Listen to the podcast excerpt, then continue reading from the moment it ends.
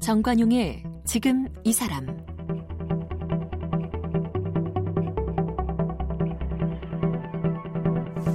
여러분 안녕하십니까 정관용입니다. 딸아들 구별 말고 둘만 낳아 잘 기르자.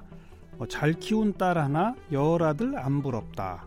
둘도 많다 하나만 낳자. 뭐 이런 표 들어본 기억들 나시죠? 그런데 그게 이제 언제부턴가 아기의 울음소리, 미래의 희망소리, 또 아빠 혼자는 싫어요. 엄마 동생을 갖고 싶어요. 자녀에게 물려줄 최고의 유산은 형제입니다. 무슨 얘기 하는지 아시겠죠? 네, 참 극적인 전환을 보이고 있는 우리의 출산율 문제입니다. 한때는 출산율 낮추기, 산하 제한 정책이 가장 중심적 정책이었다면 이제는 출산율 높이기 이게 참 큰 우리의 숙제입니다. 지금 대통령 직속 저출산 고령사회위원회가 만들어져서 활동을 하고 있는데요. 오늘 김상희 부위원장을 초대해서 우리의 정말 국가적 과제인 저출산 고령사회에 대한 한번 같이 고민해 보겠습니다.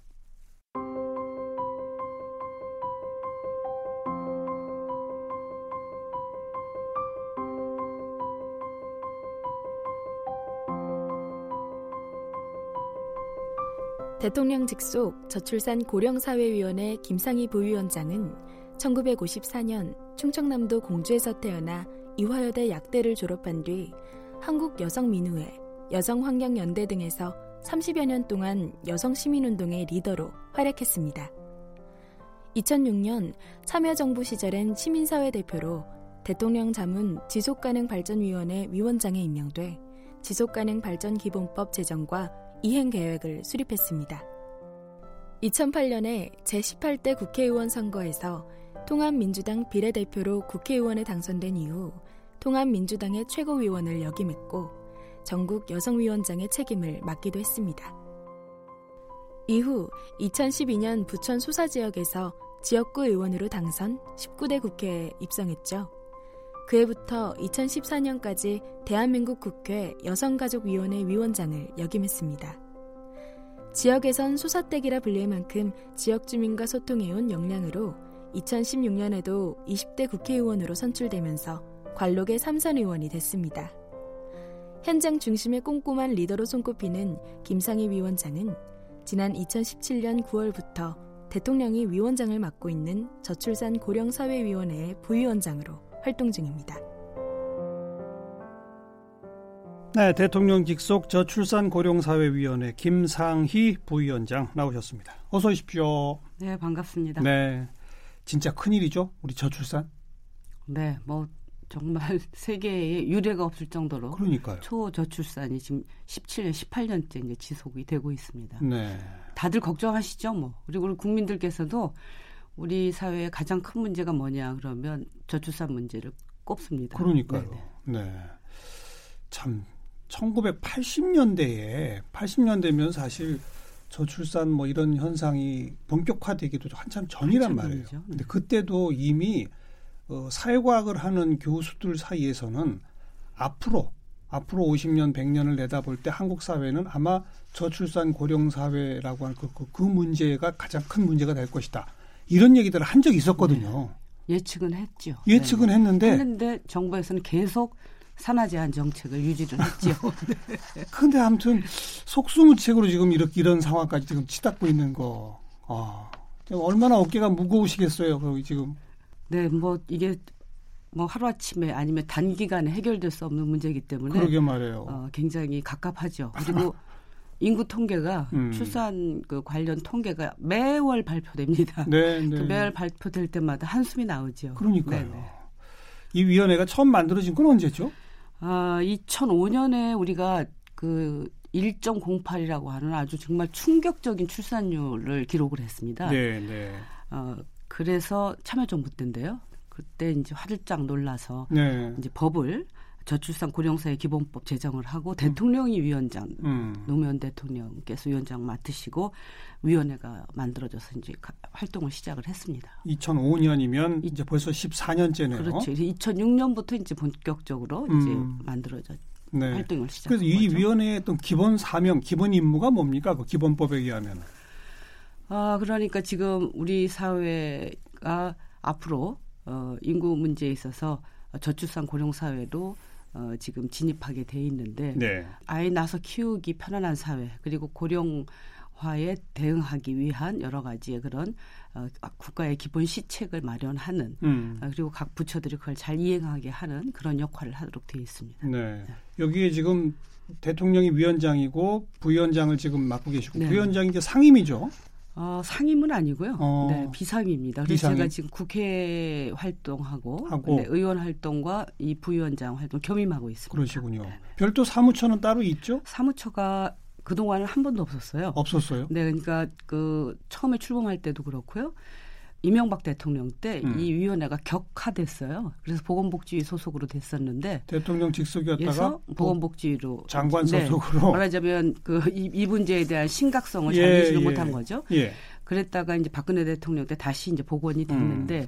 한 번도 사무처를 만드는 적은 없었어요. 그냥 정책 조정 협의 기구였군요. 그러니까 정책 조정이 잘 안 되죠. 그렇겠죠. 어. 그래서 어, 사무처가 없고 대통령 힘이 안 실리기 때문에 어, 지금 새 정부 들어서서 어, 문재인 대통령께서 어, 사무처를 아주 신속하게 사무처를 만들고 예, 예. 어, 저, 전체적으로 이제 시스템 개편을 했죠. 예.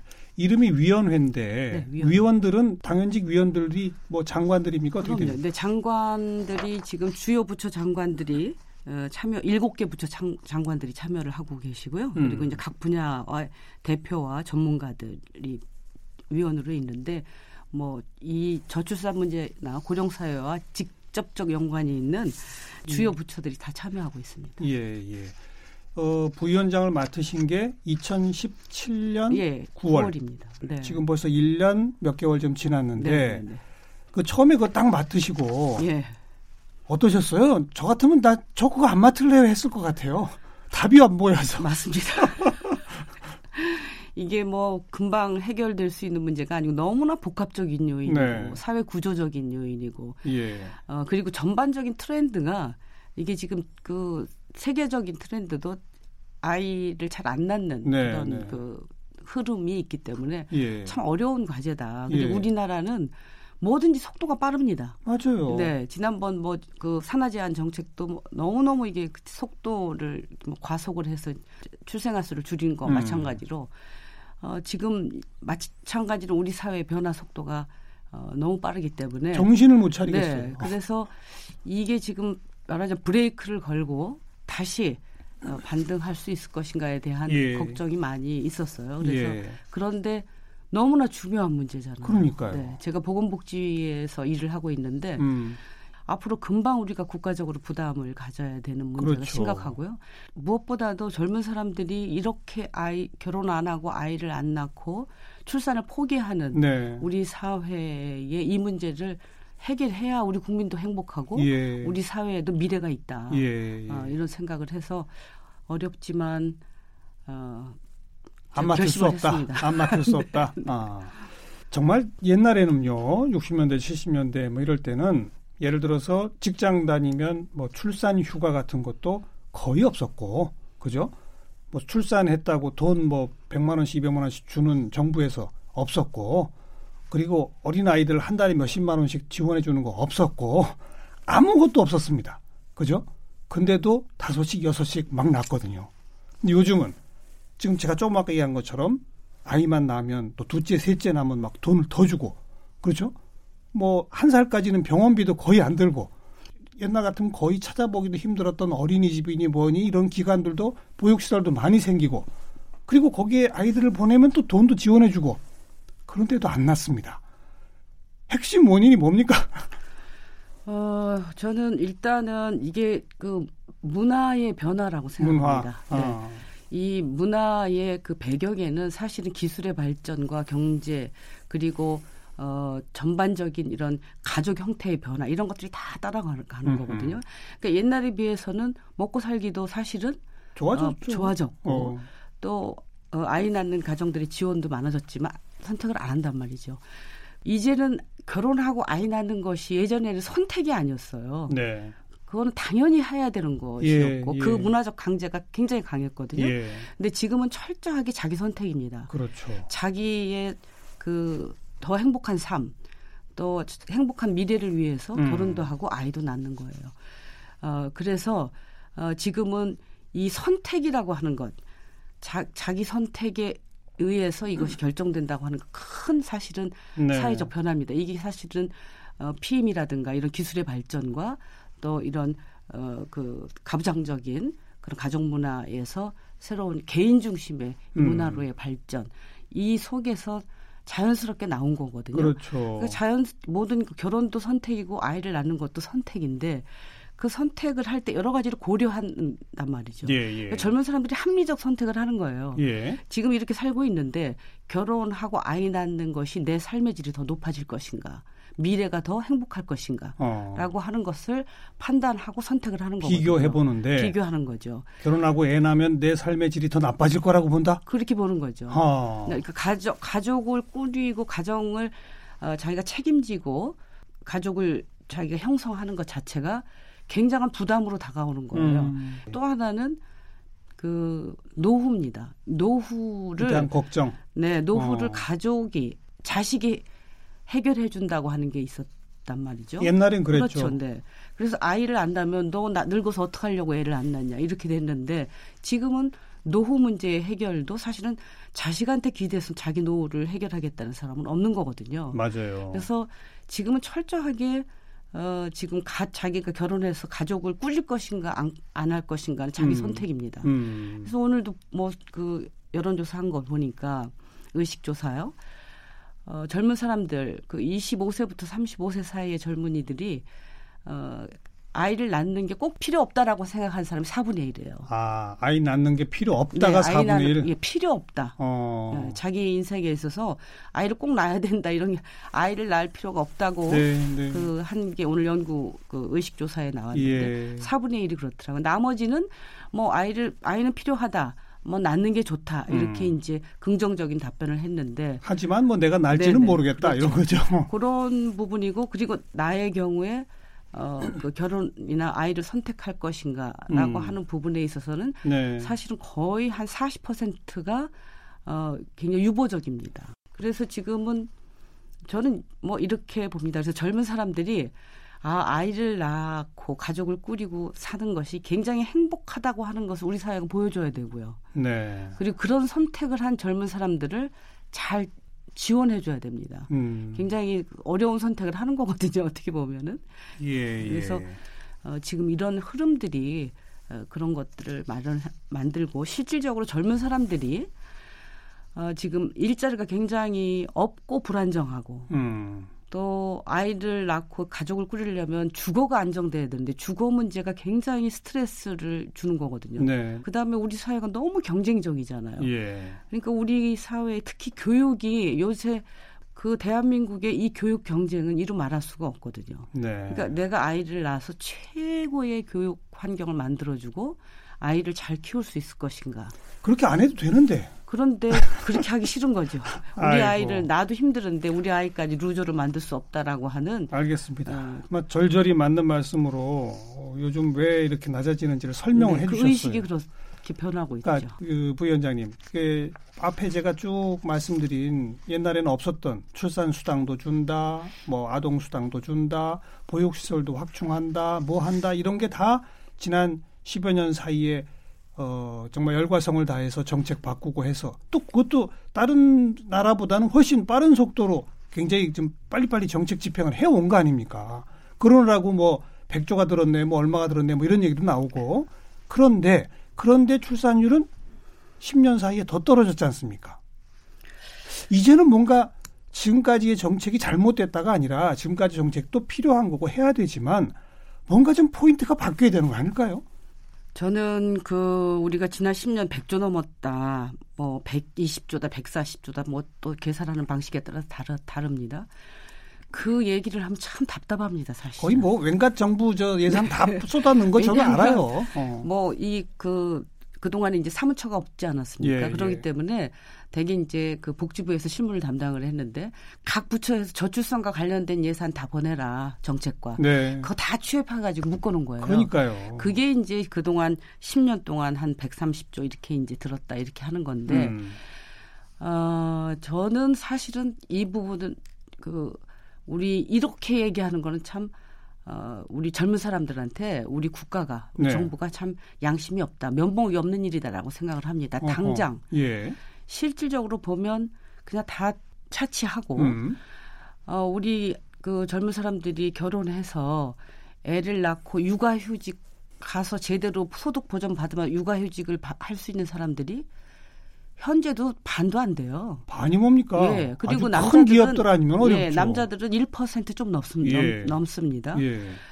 그리고 죽으라고 이제 뭐 고생해서 어쨌든 아이를 낳는데 아이 맡길 때가 지금 마땅치가 않아요. 네, 아직도 부족하죠. 네, 아침도 뭐 형편없이 지금 음. 그 부족하고 질에 있어서 많이 떨어집니다.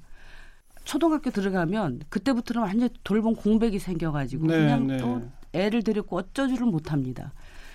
그러니까 지금 돈은 들였다고 하는데 여건이 하나도 좋아진 게 많지가 않아요. 그러니까 최근 들어서 한 4, 5년 네. 사이에 많이 투자가 됐습니다. 그렇죠, 그렇죠. 그 전에 사실은 우리가 한 게 없는 거예요. 또 유럽 국가들은 이미 오래전부터 하고 있던 거를 그렇죠. 지금 이제 좀 시작해서 네. 조금씩 가는 거죠. 그러니까 유럽 국가들은 여러 가지 사회 보장 정책들 음. 그리고 또 노동 정책들 그리고 육아와 관련된 정책들, 교육 정책들이 다, 다 뒷받침을 해주는 거거든요. 네, 네. 근데 우리는 지금까지 아이를 낳고 키우는 건 모두 개별 가정의 책임으로 음. 밀어놨다가 이제 와서 하려고 하니까 돈이 드는가, 들어가는 거예요. 그리고 그것도 사실은 지금 어린이집이라든가 보육과 관련된 예. 기본 인프라가 너무 안 돼 있었기 때문에 그렇죠, 그렇죠. 거기에 투자하느라고 한 50%가 60%가 거기에 들어갔습니다. 네, 그것도 네. 짧은 기간이에요. 한 어, 한 5, 6년 사이에 객관적으로 외국하고 비교하기 위한 이 통계의 좋은 지표가 어 GDP 대비 가족 지출이라고 맞습니다. 하는 게 있지 않습니까? 네네. 가족 지출. GDP 대비 가족 지출이 우리나라는 지금 1.1%입니다. 1.1인데 네네. OECD 평균이 2.2%거든요. 네, 그러니까 우리가 요즘 뭐 많이 썼다고 해봤자 현재 쓰고 있는 게 OECD 평균의 절반이라고요. 네, 네. 프랑스나 이런 나라들 출산율 좀 낮아졌다가 다시 올라갔잖아요. 그런데 3.7% 이렇거든요. 그렇습니다. 거기 우리가 네. 3분의 1밖에 안 되니까 네. 더 투자해야 한다는 건 분명히 맞습니다. 네. 맞는데 근데 그것이 효과를 나타내기 위해서는 지금보다 뭐 2.2% 3.3%까지 더 그 비중을 늘려가자는 것도 맞는데 그것만 가지고 안 되는 거 아닌가.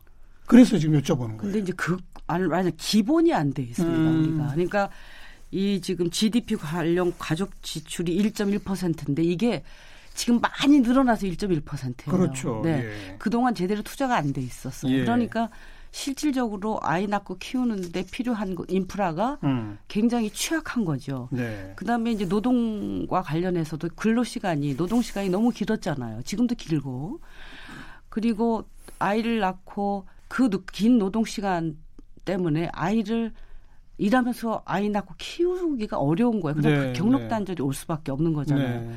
근데 그쪽에도 사실은 투자가 안 돼 있어요. 네. 그러니까 지금 그 육아휴직하고 출산휴가 받고 하는 거는 고용보험에서 하는 거거든요. 음흠. 고용보험은요 노동자들이 고용보험 보험료 내고 그 돈 쓰는 겁니다. 맞아요. 정부에서 뭐 지금 쓴 게 아니에요. 없어요. 예. 정부에서 제대로 쓰려면 이것들을 다 뒷받침해 줘야 되는 거거든요. 음.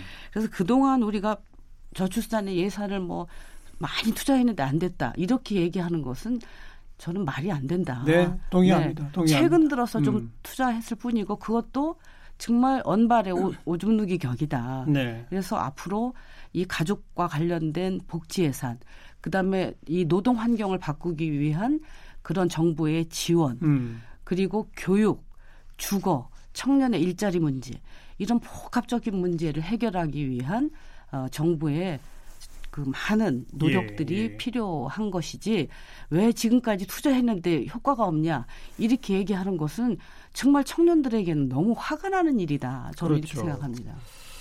아주 기본이 안 돼 있는 세상에서 네네. 기본을 갖추기 위한 투자 게다가 더 앞으로는 자 그야말로 모든 면에서 살만한 세상 되어야 된다 그 말씀이신 네 거고 그래서 지금 위원장 맡으신 후에 그 위원회에서 이렇게 5년 단위로 뭐 장기 비전 이런 거 세우고 그러지 않습니까? 네. 근데 기존에는 출산율을 지금 뭐 1점 얼마 밑으로 떨어진다 그러는데 이거 1.5까지 뭐 올리겠다. 뭐 이런 목표를 내세웠었는데 네, 앞으로는 그 위원회에서 출산율 1.5 얼마 이런 목표는 안 하기로 했다면서요? 그건 무슨 뜻입니까?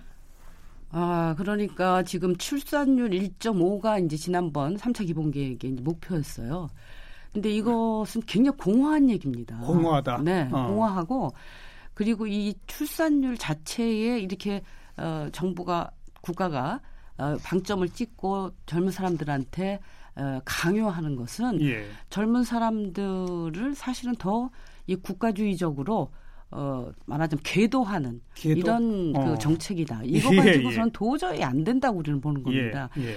그래서 젊은 사람들이 앞서도 말씀드렸지만 어, 지금보다는 음. 앞으로 더 삶의 질이 좋아질 것이다라고 하는 희망 음. 그리고 가족을 형성하고 아이 낳고 살 때 어, 일하면서 아이 낳기에 좀 행복할 수 있는 그 미래가 그려질 때 네. 아이를 낳을 수 있다. 그래서 예. 젊은 사람들의 삶의 질을 높여주자라고 예. 하는 것으로 어, 정책 그의 패러다임을 전환을 했습니다. 그러면 음. 어, 젊은 사람들이 적극적으로 아이 낳는 것을 선택하고 네. 그 선택에 대해서 우리 사회가 존중해주고 그리고 응원해주고 음. 지원해주고 음흠. 그렇게 하면 아이 낳고 일하면서 행복하게 사는 모습을 보면 새로운 문화가 되는 거죠. 유럽이나 이런 선진국처럼 아이 낳는 사람이 늘어나지 않겠습니까? 당연히. 예, 예. 그러니까 아이를 낳는 것이 아이가 싫어서라기보다 자신이 없어서 사실 안 낳는 경우가 많지 않습니까? 부담감이 부담 커서죠. 때문에. 네. 그래서 아이 낳고 키우는 것이 그렇게 부담만이 아니라 음. 훨씬 더 그 행복하고 정말 풍부한 네. 정말 내 삶을 만들어낼 수 있다라고 하는 희망을 줄 때 선택을 할 수 있을 음. 것이다. 그래서 그 결과로서 출산율이 올라가는 것이지 1.5로 딱 2020년까지 1.5 해놓고 그 국민들에게 아이를 낳아라. 이거는 어, 뭐 설득도 안 되고 그야말로 뭐 국가주의고 완전 국가주의적인 그런 젊은이들을 그, 아이 낳는 기계식으로 보는 거고 맞습니다. 네, 네. 네. 그러니까 굉장히 반감을 사는 정책입니다. 음. 저는 그렇다고 생각합니다. 어쨌든 사회적 흐름이 이렇기 때문에 옛날처럼 모두 다 결혼하고 애 낳는 시대는 이제 달라졌어요. 그래서 어, 미래에 대해서 아 아이 낳고 그 결혼해서 가정을 꾸리면 행복하겠다 생각해서 아이를 낳는 사람이 늘어나고 음. 그리고 그 선택을 하는 젊은 사람에 대해서 우리가 박수 쳐주고 응원해주고 예, 예. 잘 기를 수 있도록 도와주고 정부가 완벽하게 서포트해주고 맞아요. 그런 방향으로 가야 되고요. 또 하나 이제 저희가 이번에 그 중요하게 생각하는 것이 젊은 사람들의 삶의 질과 음. 성평등입니다. 성평등. 네. 네. 특히 그 여성들이 출산에 대해서 굉장히 부정적입니다. 이게 아이 낳고 기르기가 힘들은데 그 부담을 또그 여성이 그 다 져야 된다. 거의 다 남성보다는 여성들이 지게 돼 있고 앞서 말씀드렸지만 육아휴직도 1%밖에 지금 남성들이 못 가고 있거든요. 네, 네. 그러니까 다 사실 독박 육아를 하게 되는 겁니다. 그러니까 여성들이 사회 속에서 자기 실현할 기회를 잃어버리는 그야말로 경력 단절 현상이 음. 뭐 받아들일 수밖에 없기 때문에 어, 그것에 대한 공포, 거부감이 네. 강하거든요. 그래서 그 여성들이 그런 함께 돌보는 육아도 음. 가능할 수 있도록 음. 해주고 또 다시 그 경력 단절 없이 복귀해서 재취업할 수 있도록 네 그리고 불이익 없이 네. 어, 직장 생활을 할 수 있도록 어, 정부에서 도와주고 그리고 국가적으로 사회적으로 그런 그 여성들에 대해서 응원해주는 예. 그런 것들이 그 필요하거든요. 그래서 굉장히 성평등 관점이 엄청 그 중요한 상황이고. 알겠습니다. 그래서 지난번에도 이제 독박육아라고 하는 그 책이 이제 많이 이제 사람들한테 음. 읽히고 또 82년생 김지영도 많이 읽히지 않았습니까? 다 그런 내용들이거든요. 네, 네. 네, 여성들의 그 사회 속에서의 자기 실현을 할 수 없는 이런 환경, 음. 이런 문제에서 겪는 여성들의 어려움 이런 부분들인데 그런 것들을 노동 현장에서 그리고 지역 사회에서 이걸 그 잘그 그 도와줘야 알겠습니다. 네. 그 크게 보면 이게 세 가지 축입니다. 하나는 뭐 아까 우리 잠깐 언급했던 그 GDP 대비 가족 지출을 쭉 크여가는 거. 그래서 출산, 보육, 양육, 교육 등등에 대한 지원을 확대해 가는 거. 공적 지원을 확대해 가는 거. 이거 뭐 꾸준히 더 해야 되는 거고요. 동시에 이거보다 조금 더 넓은 범위에서 젊은 세대의 삶의 질을 개선할 수 있는 여기는 이제 뭐 주거, 노동 이런 게 다 포함되겠죠. 네. 그 다음에는 성평등. 네, 네. 뭐 이렇게 한 세 가지 정도 축을 지금 쭉 말씀해 주셨고 네, 네. 강남의 부잣집에서 아이들을 막 뭐 무슨 입시 전략 컨설팅하고 네, 이런 그건 정말 극소수의 일이거든요. 네. 그거 말고 대부분의 자녀들 저 어디 구로동에 한 15평, 20평짜리 아파트에서 결혼해 가지고 아기 낳아서 이렇게 키우고 이런 드라마 지금 좀 많이 만들 수 없어요?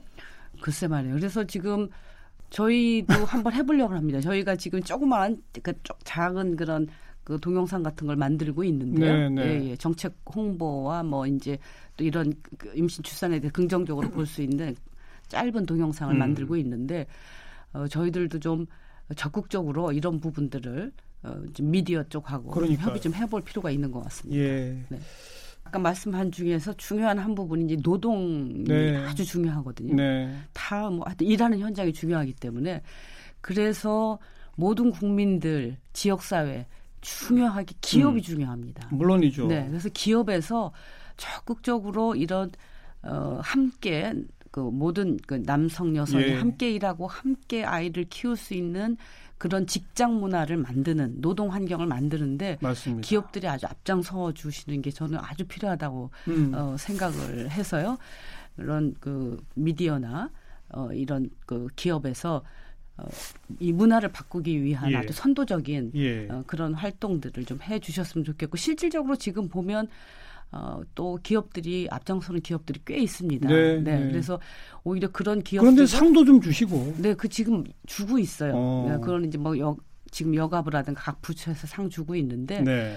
어, 그런 기업체들을 좀 우리 KBS나 뭐 MBC나 이런 데서 아주 좀 심층기를 하고 알리고 그렇죠. 그리고 그 직원들이 더 행복하고 그렇죠, 그렇죠. 그리고 노동 생산성이 사실 확 높아지는 거거든요. 네, 네. 기업 문화도 아주 창의적으로 바뀌고 그래서 그런 것들을 좀 기업에서도 해주시고 언론에서도 해주셨으면 좋겠습니다. 오늘 말씀 쭉 들어보니까 우리 김상희 부위원장님이 어, 그 무슨 뭐 기재부 장관, 보건 보건복지부 장관 이런 사람들하고 자주 만나시는 건 기본적으로 필요하지만 더 많이 다니셔야 되겠어요. 미디어도 더 많이 만나셔야 되고 기업체도 더 많이 다니셔야 될 것 같고. 네, 네, 앞으로 네. 많이 다니겠습니다. 네. 좀 조금이라도 네, 조금이라도 이 사회의 문화와 구조가 좀 변화할 수 네, 있도록 네. 방향타를 잘 잡아주시기 부탁을 드리겠습니다. 오늘 고맙습니다. 네, 감사합니다. 네, 대통령 직속 저출산 고령사회위원회 김상희 부위원장이었습니다.